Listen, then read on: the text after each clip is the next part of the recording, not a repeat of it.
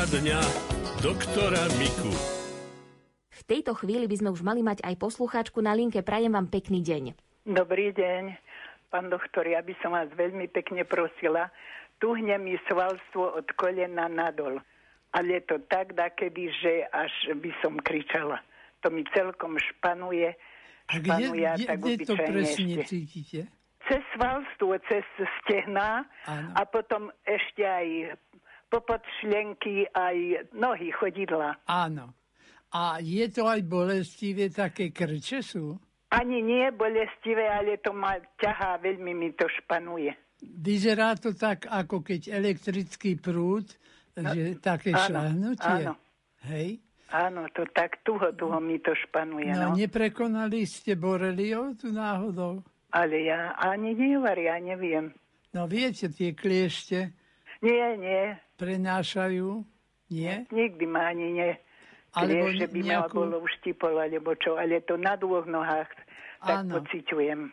Ani chrípku ste nemali takú silnejšiu. No, a ja. To mohlo byť aj pred rokom. Takedy z mladosti možno, veď to už mám 80 rokov. Áno. No. A cítite to odkedy? No možno už e, vyše roka. Už som chcela viac raz volať, ale sa mi to nepodarilo. Áno. A je to presne vždy na tých istých miestach? Napríklad, Áno, áno. Napríklad po vonkajšej strane a potom Áno. po vnútornej, alebo mení sa to, alebo to stáva Nie, to. nie, pán doktor, od kolena to ide nadol, ale tak sa mi zdá, že to asi chce ísť aj dohora ponad kolena ešte. Áno.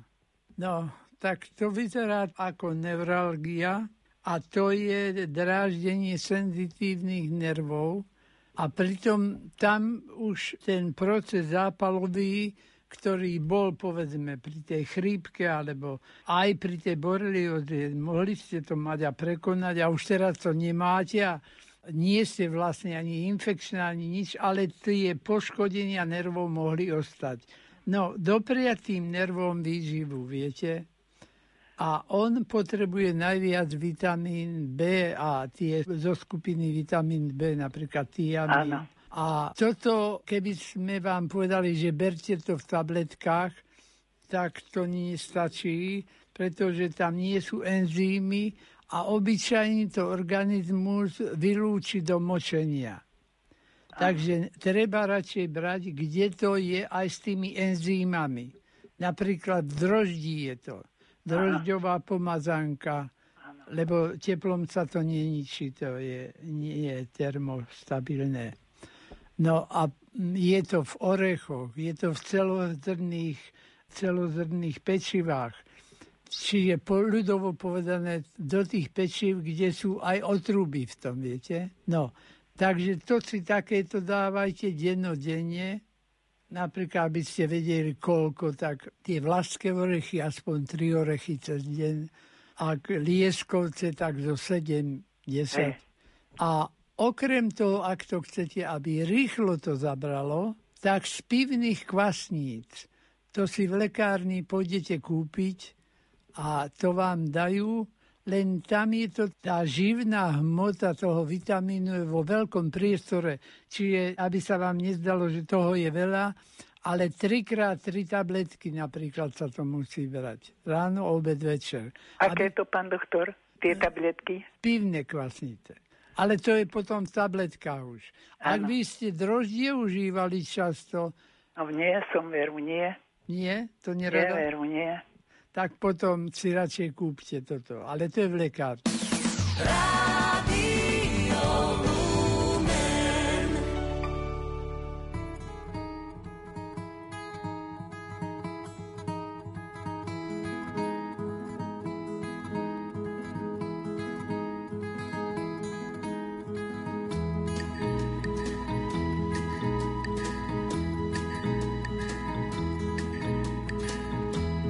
Dávno chtěl jsem lítat, vidět ráno slunce svítat, dříve než ho spatří ostatní. Duhou skel a mídla, rostla mým přáním křídla, rostla má touha a já s. Chtěl jsem být princem, který hledá modrou zem, kde tajou pouště hoří sníh. Knížka, kterou jsem Exupery napsal s úsměvem, byla hvězdou mých nocí klukovských. Kdysi dávno znal jsem kouzlo, kterým nebe na zem sklouzlo, vždycky, když jsem šťastný usínal. Můj jsem v spánku čistém, plavil se s Monte Christem, Aladin mou lampu zhasínal. Chtěl jsem být princem, který našel růži svou. Co vždycky poví, kdo je lhář. Knížku, kterou jsem Exupery nazval pohádkou Každou noc jsem si dával pod polštář. Kdysi dávno znal jsem tóny, žluté jako lampiony, které někdo k hvězdám vystřelí. Svět byl víc než sálem a já jsem zaspal málem, chvíli, kdy byl jsem dospělý. Stal jsem se mužem, který hledá modrou zem. A dodnes uměl bych si hrát knížku, kterou jsem Exupery napsal s úsměvem z očí maličkých princů čtu si rád.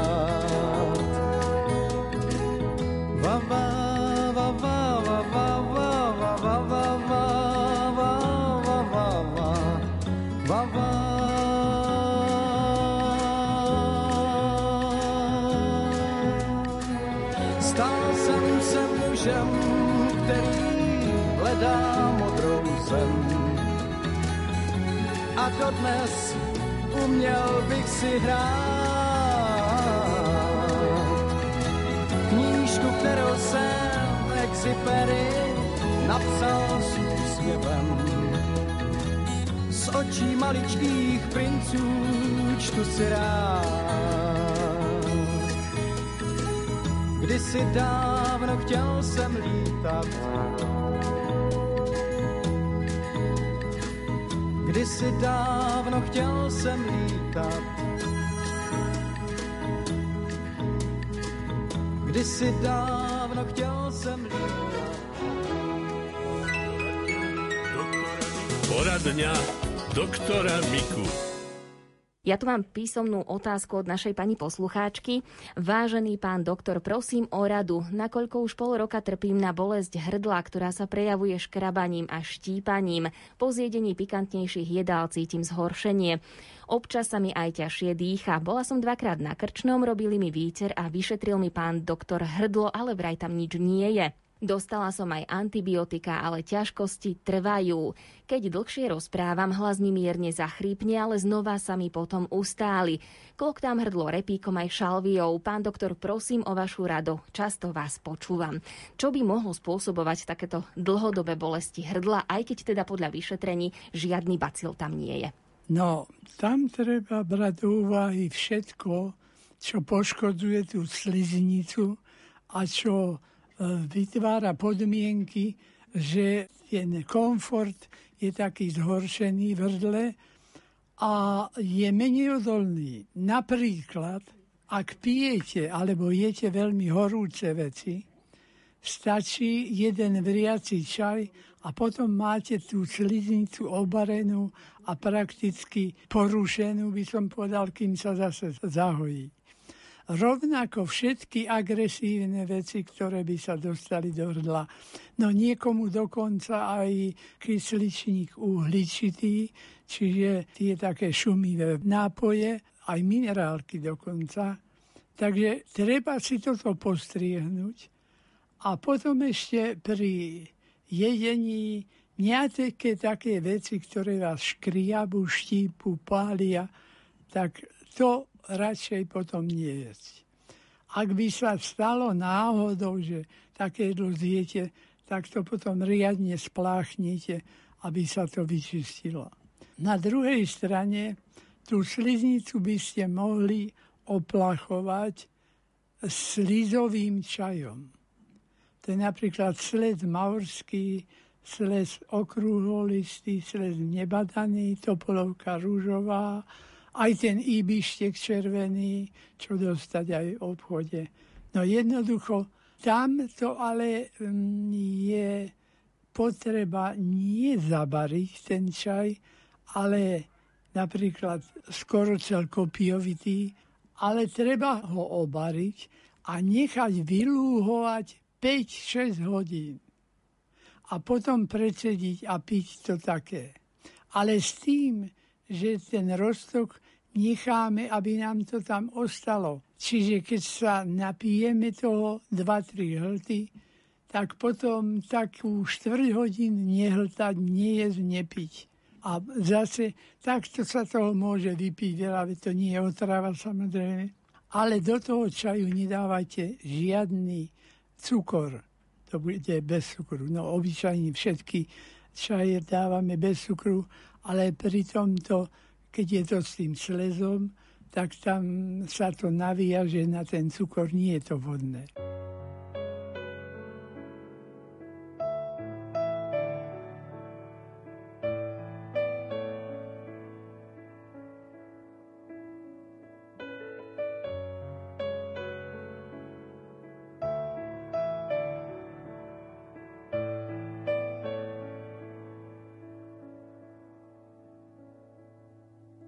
Svete je toľko rán, no svoju tvár si zachová.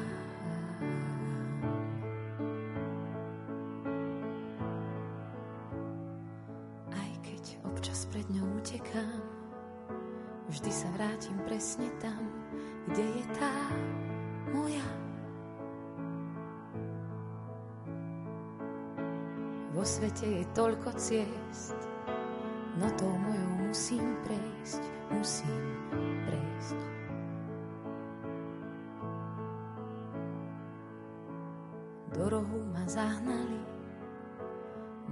vlastné obavy, na chvíľu ma dostali. Zachovám si svoju tvár, zachovám si svoju tvár. Ako cítiš, tak sa tvár. Nepretváraj si svoju tvár na obraz kreslený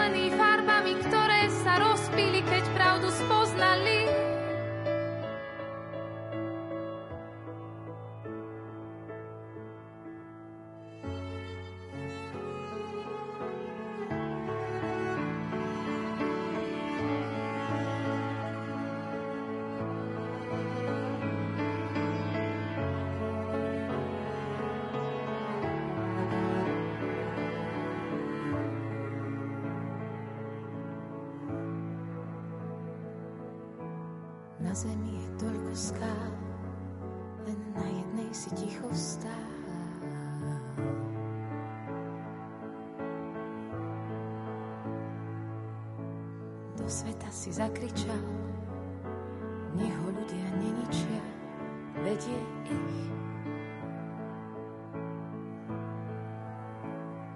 Ako sila lesov mučiacich, ako prehry našich sklonov zlých, víťazíš.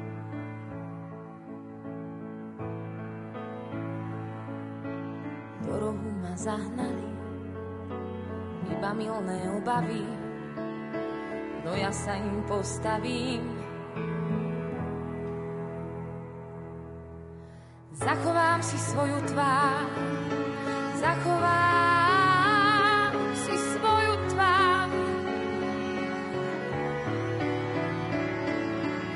Ako cítiš, tak sa tvár,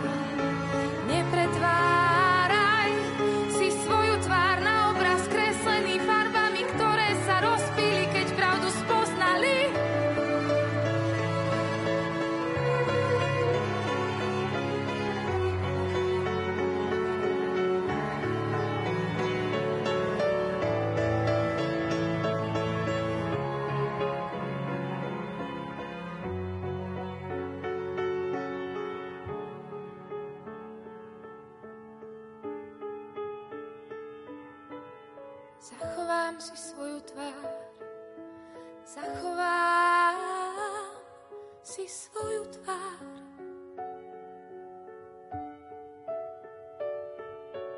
Ako cítiš, tak sa tvár. Nepretváraj si svoju tvár.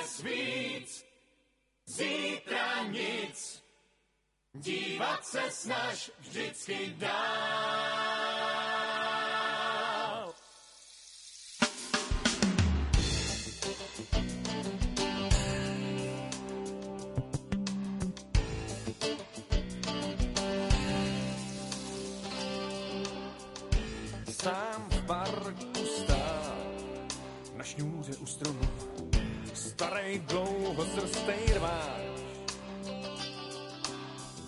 Nejdřív se zbál vzít si ho domů. Nevěděl si, co je zač. Bezhladovej byl, když ho prvně nakrmil. Věděl, že domov mu dáš. Nic si neřešil, aby žil. Dělal si jen, co dělat máš.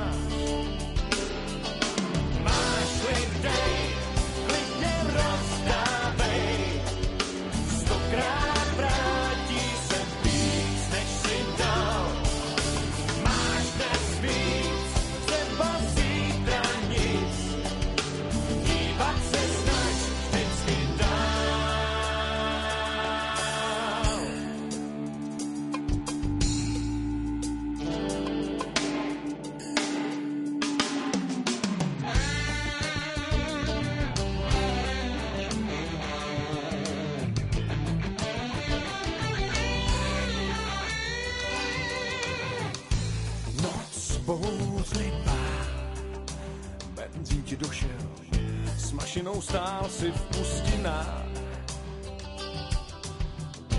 Jen vítr bál, marný jsou groše,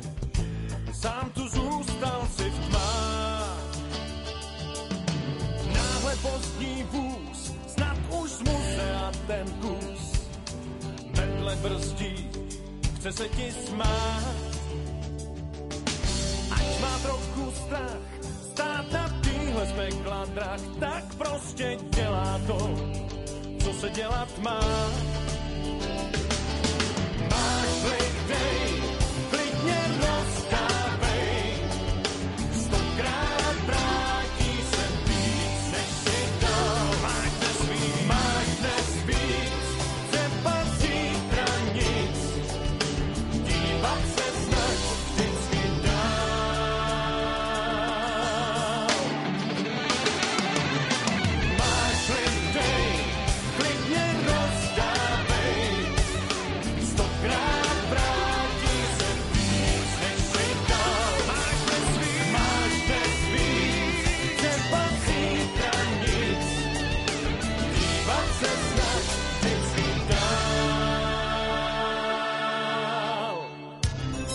zo zdravotníctva.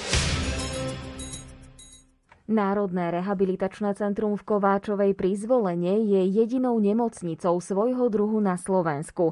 Väčšinou sa tu liečia ľudia s ťažkými diagnózami ako porušenie miechy či operácie chrbtice. Riaditeľka Národného rehabilitačného centra v Kováčovej Olga Zábojníková hovorí, že pri liečbe pacientom pomáhajú osvedčené aj moderné metódy.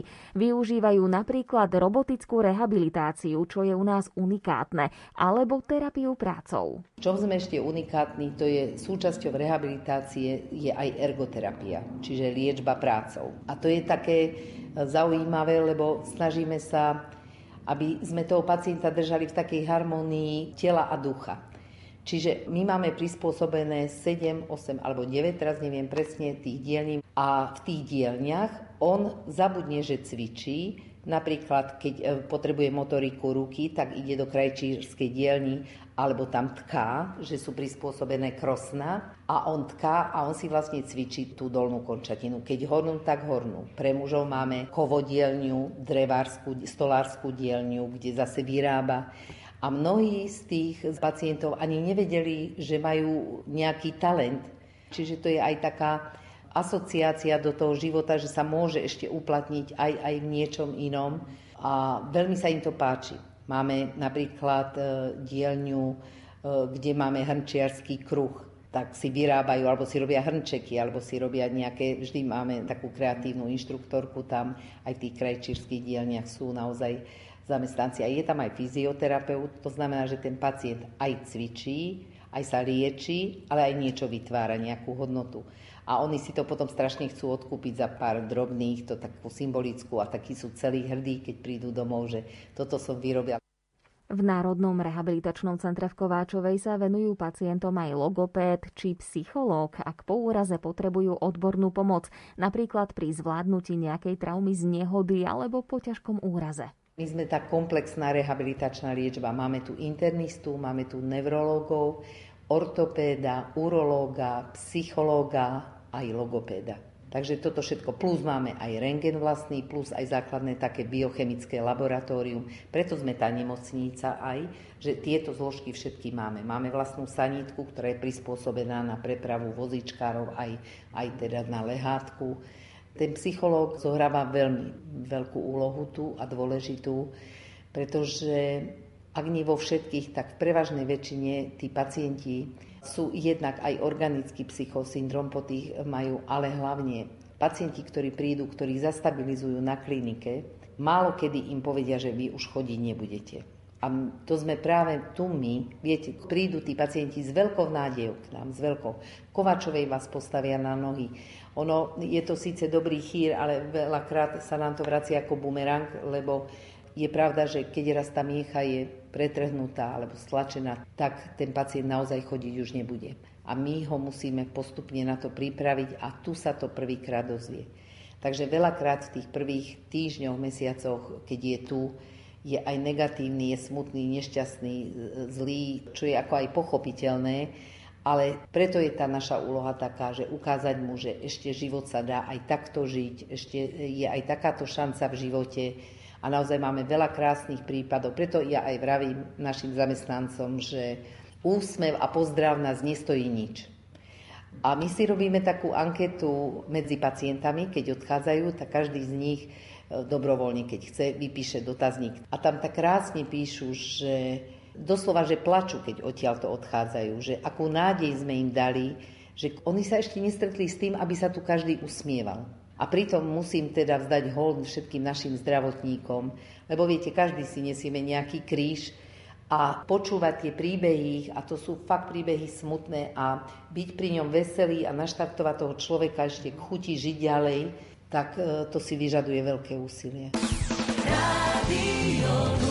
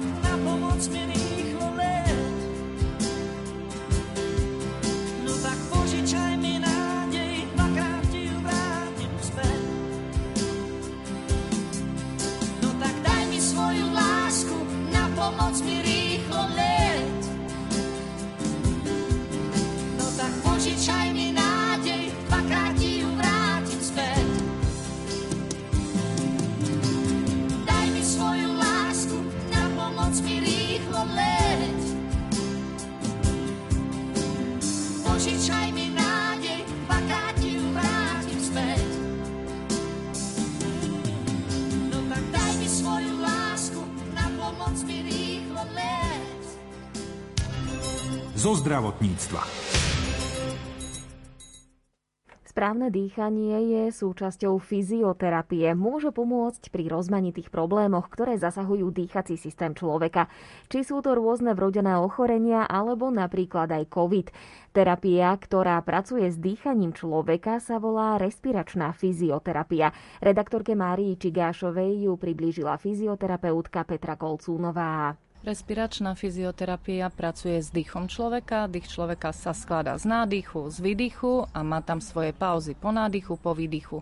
Čiže pracujeme s týmito pauzami, pracujeme s rýchlosťou toho dýchu a cieľom je, aby sme to dýchanie dokázali uvoľniť Netýka sa to len pacientov, ktorí majú nejaké obštrukcie, to znamená sú zahlienení, ale naozaj každý človek, tým keď preťažuje to svoje dýchanie, tak začína používať aj iné svaly, ktoré k tomu až také nie sú určené a potom tí ľudia môžu mať rôzne bolesti, môžu mať rôzne refluxy, ale pracuje sa hlavne s dýchaním. Tento workshop je však zameraný na obštrukčné ochorenia, to znamená, ak sa v tých plúcach nachádza hlien, Učíme sa rôznym technikám, využívame pomocky respiračné, ktoré majú v charakter zvýšeného tlaku alebo nejakých vibrácií Učíme sa používať prístroje, ktoré sú v súčasnej dobe moderné a majú naozaj tak vyvinutý signál, ktorý pomáha aj rozpušťať hlien, aj posúvať ho v tých plúcach. A v súčasnej dobe sme veľmi radi, že aj takéto prístrojové pomôcky boli umožnené pacientom získať cez zdravotnú poisťovňu,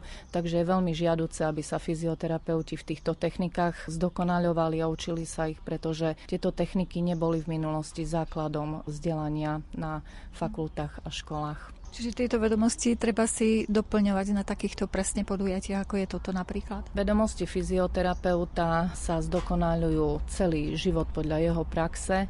Takže musím povedať, že každým rokom novými zobrazovacími metodami, novými výskumami v rámci evidence base sa získavajú nové informácie, čiže vzdelávanie nikdy nejakým kurzom nekončí, ale naozaj, pokiaľ fyzioterapeut pracuje, tak sa vzdeláva vlastne celý čas. Spomínali ste, že pri tejto terapii sa používajú aj pomôcky alebo aj prístroje. Aspoň niektoré, keby ste nám predstavili, na akom princípe fungujú, v čom pomôžu.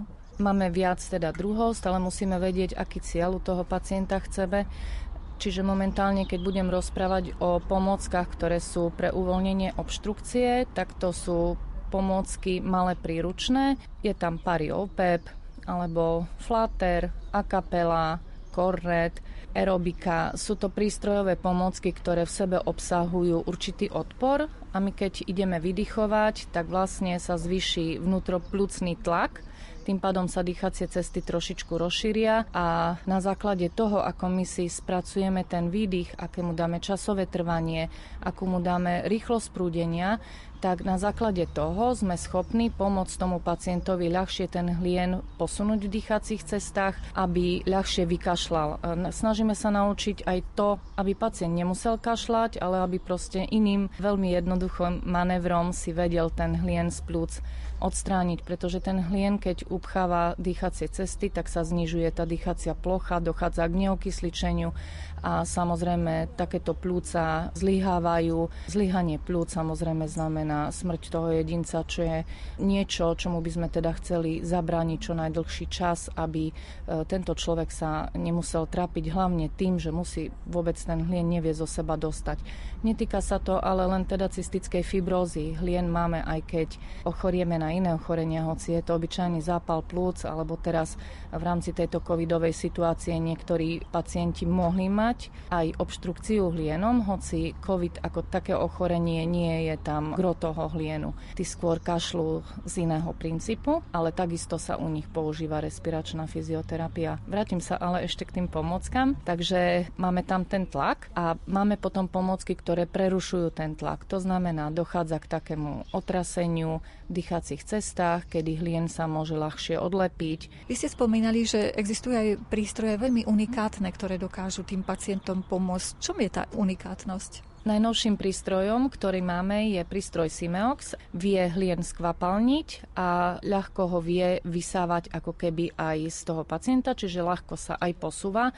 Avšak Simeox je prístroj, s ktorým sa naozaj treba naučiť pracovať. Pacient nevie si zvoliť takú techniku, aby to vedel proste sám podľa nejakého návodu urobiť, takže tam je veľmi dôležitá práca toho fyzioterapeuta. Naozaj fyzioterapeut je v súčasnej dobe jediná profesia, ktorá vie pracovať pracovať s týmto prístrojom a naviesť toho pacienta na ten správny výdych. Ten správny výdych zaznamenáva prístroj a vie si vybrať tú časť toho výdychu, ktorú ten fyzioterapeut musí navodiť a tam začne pracovať pneumatický signál, ktorý vlastne s tým hlienom vie pracovať, rozpustiť ho. Pokiaľ je do toho prístroja len robený výdych bez takejto inštruktáže, tak nemá takú funkciu a veľmi ťažké je, aby pacient proste bez nejakej inštruktáže na to prišiel. Takže toto je pomocka, ktorá vyžaduje spoluprácu pacienta, vyžaduje erudovaného fyzioterapeuta, kontroly, ktoré by mali byť potom raz za mesiac, ak je ten pacient naučený, prípadne ak je